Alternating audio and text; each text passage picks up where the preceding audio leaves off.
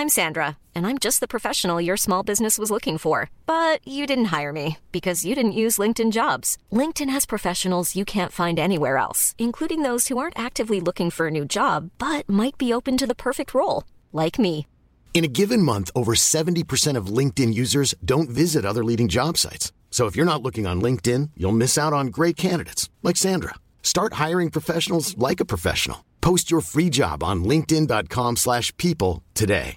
Hey, I'm Ryan Reynolds. Recently, I asked Mint Mobile's legal team if big wireless companies are allowed to raise prices due to inflation. They said yes. And then when I asked if raising prices technically violates those onerous two-year contracts, they said, "What the f*** are you talking about? You insane Hollywood ass." So to recap, we're cutting the price of Mint Unlimited from $30 a month to just $15 a month. Give it a try at mintmobile.com slash switch. $45 upfront for three months plus taxes and fees. Promo rate for new customers for limited time. Unlimited more than 40 gigabytes per month. Slows. Full terms at mintmobile.com. Planning for your next trip? Elevate your travel style with Quince. Quince has all the jet setting essentials you'll want for your next getaway, like European linen, premium luggage options, buttery soft Italian leather bags, and so much more. And it's all priced at 50 to 80% less than similar brands. Plus, Quince only works with factories that use safe and ethical manufacturing practices. Pack your bags with high-quality essentials you'll be wearing for vacations to come with Quince. Go to quince.com slash trip for free shipping and 365-day returns. Det er en fredag aften, og i Østjerusalem er en række jøder på vej væk fra en synagoge. De har været inde og bede aftenbøn. Og i det de smutter fra synagogen, der kommer en palæstinensisk mand kørende og begynder at skyde dem, der er på vej hjem fra synagogen. Social media shows gunfire echoing through Jerusalem. Det ender med, at han skyder og dræber syv mennesker, syv israelske jøder, og efterlader tre sårede. Moments later, bodies lay on the road. Altså, det er mere eller mindre et blodbad, der ligger på vejen her. Police say the Palestinian gunman waited near a synagogue for his attack. Han slipper afsted, men når at blive skudt og dræbt af sikkerhedsstyrker, som opsnapper ham ikke ret langt derfra. Was chased, shot, and killed by police. Og det her angreb, det sætter sindene i kog i Israel.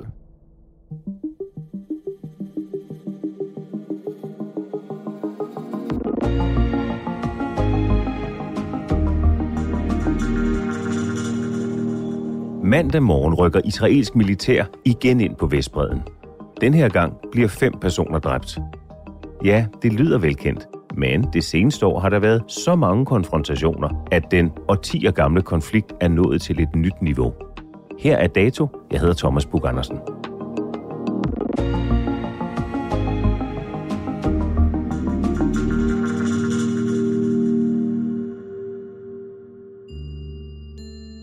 Jo, Tom, jeg kan ikke lade være at tænke på, hvordan er det at fortælle den her historie, havde jeg sagt, igen og igen? Det er meget, meget, meget udfordrende og deprimerende. Jeg tror, det er måske den virkelig den bedste måde at beskrive det på. Det bliver mere og mere kompliceret at forklare, hvad det er, der sker. Det bliver mere og mere svært at forstå, hvad for en retning man er på vej i. Det her, det er journalist Jotam Confino. Han er født i Israel, opvokset i Danmark, og så bor han i Tel Aviv, hvorfra han tit rapporterer om konflikten, ofte her på TV2. Som journalist, der øh, kan man føle, at man gentager sig selv, men det gør man alligevel ikke, fordi at konflikten hele tiden får nogle nye niveauer og nogle nye nuancer og udvikler sig i nogle retninger, som vi ikke har set før. Den voldsbølge, der udspiller sig lige nu, ja, den voldsspiral, den begyndte sidste forår. Et af de angreb, der virkelig ryster det israelske samfund, det sker på Israels uafhængighedsdag, den 5. maj. Hvad er uafhængighedsdagen for en dag for israelerne? Det er en festdag. Det er dagen, hvor patriotismen får frit løb, og man fejrer jo, at Israel i 1948 blev erklæret uafhængig. Altså, at man fik sin egen stat. Det er en fridag, hvor at familier de går på stranden, og de sidder i deres haver og laver barbecue, altså hygger sig og ja, har en fest i virkeligheden. Og om aftenen, der går de unge mennesker på gaden og fester. Så ser man også en masse fyrværkeri, og man ser det israelske flyvåben altså lave øh, flyveøvelser faktisk over hele Israel. Altså man ser kampfly flyve fra nord til syd over alle byerne for at demonstrere staten Israels militære styrke og stolthed over militæret. Man kan ikke sige Israel uden også at sige det israelske militær. Det er så stor en del af det israelske samfund og den israelske bevidsthed, fordi alle aftjener værnepligt. Det vil sige, alle har en aktie i militæret. Netop denne dag, der øh, går to palæstinenser på gaden i den ultraortodoxe by Elat. Elat ligger ikke så langt fra Tel Aviv, men heller ikke så langt fra Vestbreden. Altså Israel er jo et meget lille land. Altså det er jo på størrelse med Jylland. To palæstinenser bevæbnet med en økse går ud og slår tre mennesker ihjel på det, der ligner en legeplads. Altså, der ligger tre mennesker slået ihjel, altså blod over det hele. Meget, meget, meget drabligt. Og ambulancerne rykker lynhurtigt ud, men politiet går også i, altså, virkelig i aktion. The terror attack came just at the end of Israel's Independence Day, when Israelis were celebrating the birth of the nation 74 years ago. Når sikkerheden bliver brudt på så demonstrativ en måde med et øksedrab, jamen så krakelerer hele billedet af, at Israel er en stærk militærmagt, som kan forsvare sig mod alle. Some fear the latest attack could lead to another war or the collapse of Israel's government. Det ender med til sidst, at de israelske sikkerhedsstyrker, de finkæmmer området, og de finder de her to palæstinensere og får dem arresteret. Og det viser sig, at de kommer fra bydelen Jenin i den nordlige del af Vestbreden. I ugerne op til, der har der altså været flere forskellige angreb begået af palæstinenser, helt unge palæstinenser fra Jenin. Det er blandt andet sket i Tel Aviv, hvor en ung palæstinensisk mand går på gaden og skyder mod en bar med folk, der sidder og drikker øl på en af de travleste gader i Tel Aviv. Skyder og dræber flere israeler, og flere kommer til skade. It was the seventh in a wave of terror attacks in the last two months that have killed nearly 20 and wounded dozens. Så det her, det er endnu et led i en lang bølge af terrorangreb. Forårets stime af terrorangreb får det israelske militær til at sætte gang i en helt ny kampagne, som får navnet Brydbølgen. Hvordan er den anderledes end den måde, som øh, det israelske militær tidligere har ageret på og reageret på? Den er ret aggressiv i den forstand, at man stort set dagligt rykker ind i byer som Jenin og forsøger at arrestere folk, som man mener har haft en eller anden del i nogle af de her angreb. Og rigtig, rigtig tit, der fører det jo til direkte åbne kampe mellem det israelske militær og mellem medlemmer af Hamas og Islamisk Jihad, og også til tider folk, der ikke nødvendigvis er medlemmer af de her grupper, men som vil beskytte dem mod det israelske militær. Den razzia, som bliver måske allermest kendt internationalt, det er den, der foregår 11. maj, også i Jenin, en tidlig morgen, hvor Al Jazeeras måske mest prominente journalist, Shireen Abu Akleh, bliver skudt i hovedet, slået ihjel på stedet, i hvad der til at starte med bliver fremlagt som en krydsild mellem islamisk jihad og det israelske militær. En journalist fra tv-stationen Al Jazeera er i morges blevet skudt og dræbt. 51-årige Shireen Abu Akleh blev skudt og dræbt i morges mens hun dækkede en israelsk militæraktion på Vestbredden. Al Jazeera said she was shot in the face by Israeli soldiers. Ifølge israelsk militær blev hun dræbt efter deres styrker kom i ildkamp med militante i byen Jenin. Og det her drab, det får voldsomt meget opmærksomhed, og det får følelserne til at eksplodere inde på Vestbredden. Hun bliver set som ikonet, der er et talerør for palæstinenserne til resten af verden, der er millioner af mennesker, som sidder hver dag og følger med ved at se Al Jazeera, og ser, hvad det er, der foregår inde på Vestbreden. De får en direkte billede ind i, hvad det er for en hverdag, der foregår inde på Vestbreden. Så drabet på hende, det bliver endnu et omdrejningspunkt i konflikten, fordi hun symboliserer den måde, som palæstinenserne ser sig selv på, altså som undertrykte. Men når der nu er tale om, som du siger, ensomme ulve eller lonely wolves, altså enkelstående personer, der opererer mere eller mindre på egen hånd, hvordan kan det så være, at modreaktionen fra det israelske militær bliver så omfattende? Hvorfor sætter de så stor en kampagne i gang? Der er jo noget politisk i det her også. Det kan vi ikke komme udenom. Den israelske regering står med et kæmpe problem, fordi der er så meget usikkerhed i Israel, og fordi man lige pludselig ser de her, altså den her bølge af terrorangreb. Så den israelske regering skal tage ansvaret og vise over for israelerne, at man gør alt, hvad man kan for at beskytte dem og for at sørge for, at der ikke kommer flere angreb i hvert fald. Så man er bevidste om, at der er en lang række terrormistænkte inde på Vestbreden, som bliver nødt til at blive arresteret, fordi det er en god måde at vise befolkningen på, at man har afværget kommende angreb. Så den her øhm, kampagne, den er jo specifikt målrettet mod terrorister, som man mener er sovende celler, altså nogen, som mere eller mindre bare sidder og venter på det rigtige tidspunkt. Og derfor går man aggressivt ind og afværger det ved at enten arrestere dem, eller simpelthen slå dem ihjel. Med mere end 150 palæstinensiske dødsfald og 20 israelske, bliver sidste år et af de mest drabelige i konflikten. Og det fortsætter. Den 26. januar i år, der iværksætter israelsk militær det, der bliver den mest dødelige operation i nyere tid. It is the most deadly single Israeli raid into Jenin since a new wave of violence hit the region last spring. Ved en razzia i byen Jenin bliver ni palæstinensere dræbt. Det er en flere timer lang razzia, som er en altså, konstant skududveksling mellem det israelske militær og de palæstinensiske militante.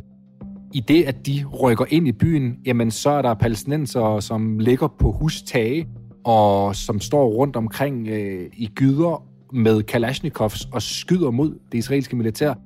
Det ender med, at Israel slår ni mennesker ihjel. A storm of gunfire and tear gas in a packed urban refugee camp. Flere af dem tilhører islamisk jihad, men der er altså også to, som er civile, inklusive en 61-årig kvinde.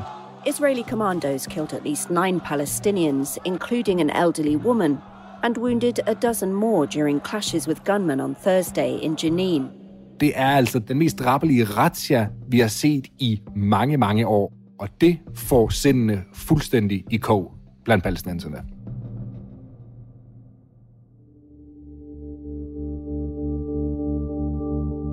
Og den her bølge af daglige retssager på Vestbreden, og særligt i Jenin, som det israelske militær i gang sætter, virker den, altså giver det færre terrorangreb i Israel?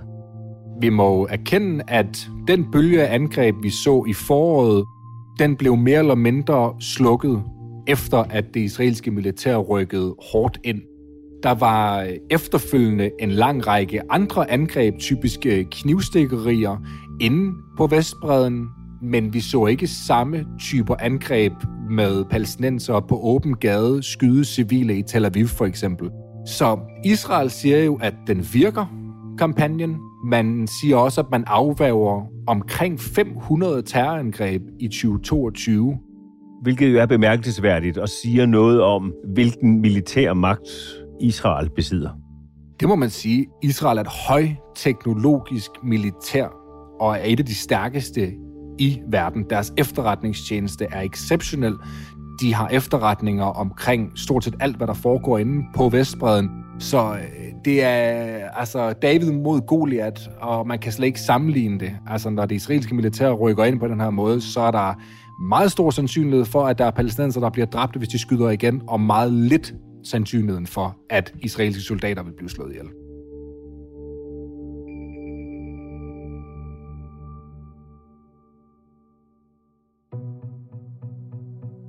Rashaen i Jenin udløser to palæstinensiske hævnangreb. Det ene finder sted allerede dagen efter. Hvad er det, der sker i Jerusalem der den 27. januar? Det er en fredag aften, og i Øst-Jerusalem er en række jøder på vej væk fra en synagoge. De har været inde og bede aftenbøn. Og i det, de smutter fra synagogen, der kommer en palæstinensisk mand kørende og begynder at skyde dem, der er på vej hjem fra synagogen.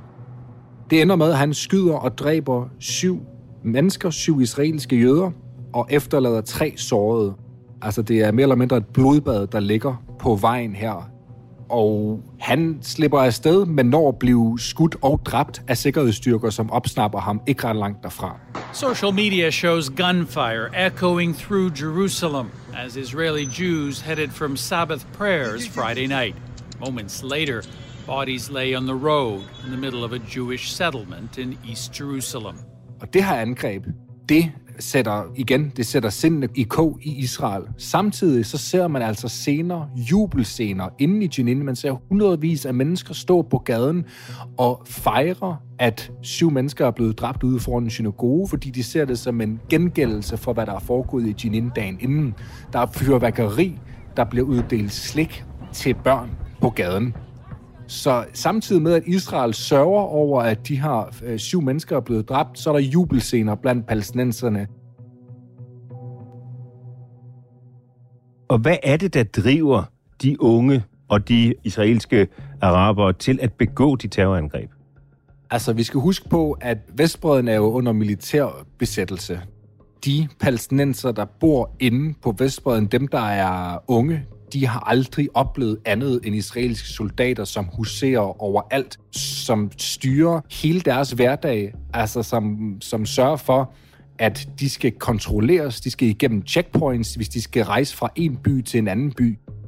De er totalt under kontrol, og de er blevet mødt med så meget vold fra den israelske hær, at de er simpelthen opdraget til at have det israelske militær. For det første fordi, de repræsenterer besættelsen, men også fordi, at de ikke længere har noget håb om at få deres egen stat. Så lige præcis de her unge palæstinenser, som går ud og begår de her angreb, de er drevet af håbløshed, de er drevet af en form for hævngærighed.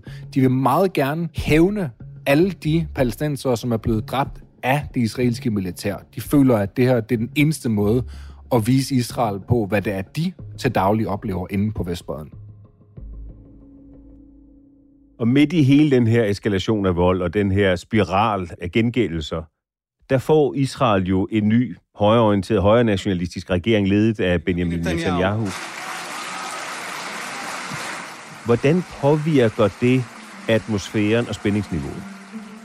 Jamen, det er klart, at palæstinenserne ser det her som nærmest en krigserklæring.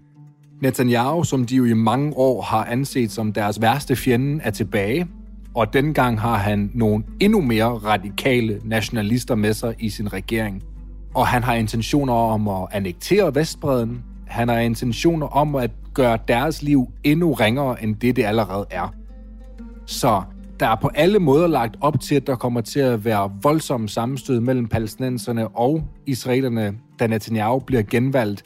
Men den her operation, som vi ser inde i Jenin, den kan man godt fristes til måske at konkludere som værende et resultat af, at Netanyahu er tilbage ved magten med alle de her nationalister. Men det er ikke tilfældet. Det israelske militær opererer uafhængigt af, hvad for en regering der sidder. De træffer beslutninger på daglig basis omkring at afværge terrorangreb. Så øh, det er en fejlslutning at sige, at øh, Netanyahu har beordret militæret at gå ind og massakrere palæstinenser. Det er ikke tilfældet. Det er noget, som ville have sket, uanset om han var med magten eller ej. For det utrænede øre, der kan det seneste års konflikt lyde som business as usual i Mellemøsten. Men for dem, der følger konflikten nøjere, er der mere grund til håbløshed, end der længe har været. Og det her, det omtales jo i hvert fald af nogle kommentatorer som den tredje intifada, altså det tredje, lidt mere substantielle palæstinensiske oprør. Kan man tale om en intifada 3 her? Det er meget svært at sige, fordi at en intifada jo i ordets bogstaveligste forstand betyder en opstandelse, altså en oprejsning. Og det, man så i den første intifada i slutningen af 80'erne og den anden intifada i starten af 0'erne, det var lige præcis det. Altså, det var tusindvis af mennesker, der gik på gaden og kastede med sten. Og der var selvfølgelig også terrorangreb i den forstand, at der var selvmordsbomber, der sprang. Det var meget mere kollektivt. Altså en fælles front mod Israel. Det, man ser nu, det er en lang række af unge palæstinenser, som tager sagen i egen hånd og går ind og udfører terrorangreb. Det vil sige, det er ikke på samme måde orkestreret, som det var i den første og den anden intifada. Men man kan godt definere det som en intifada, fordi at det er en bølge. Det er ikke enkelstående tilfælde. Altså, det er noget, som vi ser fortsætte, og som ikke ser ud til at slutte. Og når man taler med helt unge mennesker, så hører man altså ofte et ønske om at ville være en shahid, altså at ville være en martyr. Så det vidner jo om, at der er en lang række nye terrorangreb på vej, hvis man har en hel generation af unge mennesker, som ønsker at blive shahids. Og hvad betyder det for konfliktens natur? Altså, hvad betyder det for, hvad det er for et næste kapitel, vi kigger ind i? Vi kigger ind i et meget mere uforudsigeligt kapitel, fordi Israel har utrolig svært ved at komme de her angreb til livs. De har ingen efterretninger på mange af de her gerningsmænd, netop fordi de ikke tilhører Hamas eller islamisk jihad, det vil sige, de har svært ved at komme dem til livs. Og hver eneste gang, at der sker et angreb, jamen så får det en modreaktion fra det israelske militær og fra den israelske regering. Det seneste, man har annonceret fra den israelske regering, det er, at man vil give langt flere våbentilladelser til israelske civile, for at de kan beskytte sig imod terrorangreb. Samtidig vil man destruere palæstinensiske hjem, der tilhører terroristernes familier. Man taler om at simpelthen at deportere familier til terrorister. Så den her modreaktion, gengældelse, der kommer på de her angreb, den får jo situationen til at eskalere voldsomt. Og jeg stiller dig jo, Tam, det spørgsmål, som hvis du havde svaret, så vil du både få en Nobelpris og meget mere end det. Hvad skal det til for, at det her deskalerer? Der skal en anerkendelse fra Israels side omkring, at hvis man vil terroren til livs, så er det okay selvfølgelig, at man går ind og afværger deciderede angreb, der er på vej til at blive udført, men man bliver nødt til at anerkende samtidig, at jo mindre palæstinenserne føler, at de har håb, og at de kan få lov til at få deres egen stat, jo værre vil situationen blive. Så Israel kan møde det her hårdt med hårdt, men det vil også betyde, at det vil eskalere. Hvis man skal deeskalere situationen, skal man vise palæstinenserne, at man er klar til at mødes halvvejs, at man er klar til at genoptage nogle forhandlinger, og at man i det mindste har en sikkerhedskoordinering med det palæstinensiske selvstyre, som jo lige nu er nulstillet på baggrund af, hvad der skete inde i Jenin. Så hvad ser du af tegn på, at der er en mere fredelig sameksistens i horisonten? Jeg ser meget få tegn, USA er en af de centrale aktører i alt det her, fordi de trods alt har ret meget at skulle have sagt i konflikten. Men USA har også haft en tendens til ikke at ville straffe Israel for de ting, som de gør. Og de har ikke tænkt sig at straffe Israel for for eksempel at udvide bosættelserne inde på Vestbreden, som vi ved har en direkte effekt på volden og på eskaleringen af konflikten. Så jeg ser spinkle håb, men desværre må man jo anerkende, at det, der sker lige nu, det tyder på, at vi kun er på vej imod endnu en større eskalering, sandsynligvis i form af en decideret krig, hvilket vil finde sted i Gaza, for det er derinde, at Hamas og islamisk jihad huserer, og det er derinde fra, at der bliver orkestreret og bliver opildnet til terror og til gengældelse mod Israel. Tak skal du have, Jotam Confino, for en alt for drabelig og modbydelig fortælling, som desværre ikke lige nu har udsigt til at få en afordning. Tak. Elisabeth Røhl Yskes har tilrettelagt, lyddesign Ida Skærk, redaktør Astrid Louise Jensen. Jeg hedder Thomas Bug Andersen. På genhør.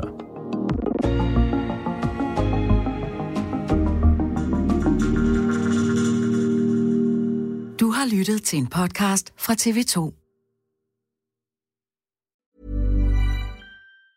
Hey, it's Danny Pellegrino from Everything Iconic. Ready to upgrade your style game without blowing your budget? Check out Quince. They've got all the good stuff shirts and polos, activewear, and fine leather goods, all at 50 to 80% less than other high end brands.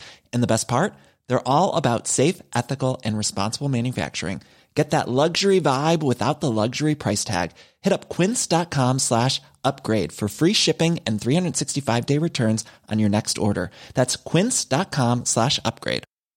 Hi, I'm Daniel, founder of Pretty Litter. Did you know cats tend to hide symptoms of sickness and pain? I learned this the hard way after losing my cat, Gingy. So I created Pretty Litter, a health monitoring litter that helps detect early signs of illness by changing colors, saving you money and potentially your cat's life. Pretty Litter is veterinarian developed, and it's the easiest way to keep tabs on your fur baby's health right at home. Go to prettylitter.com and use code ACAST for 20% off your first order and a free cat toy. Terms and conditions apply. See site for details.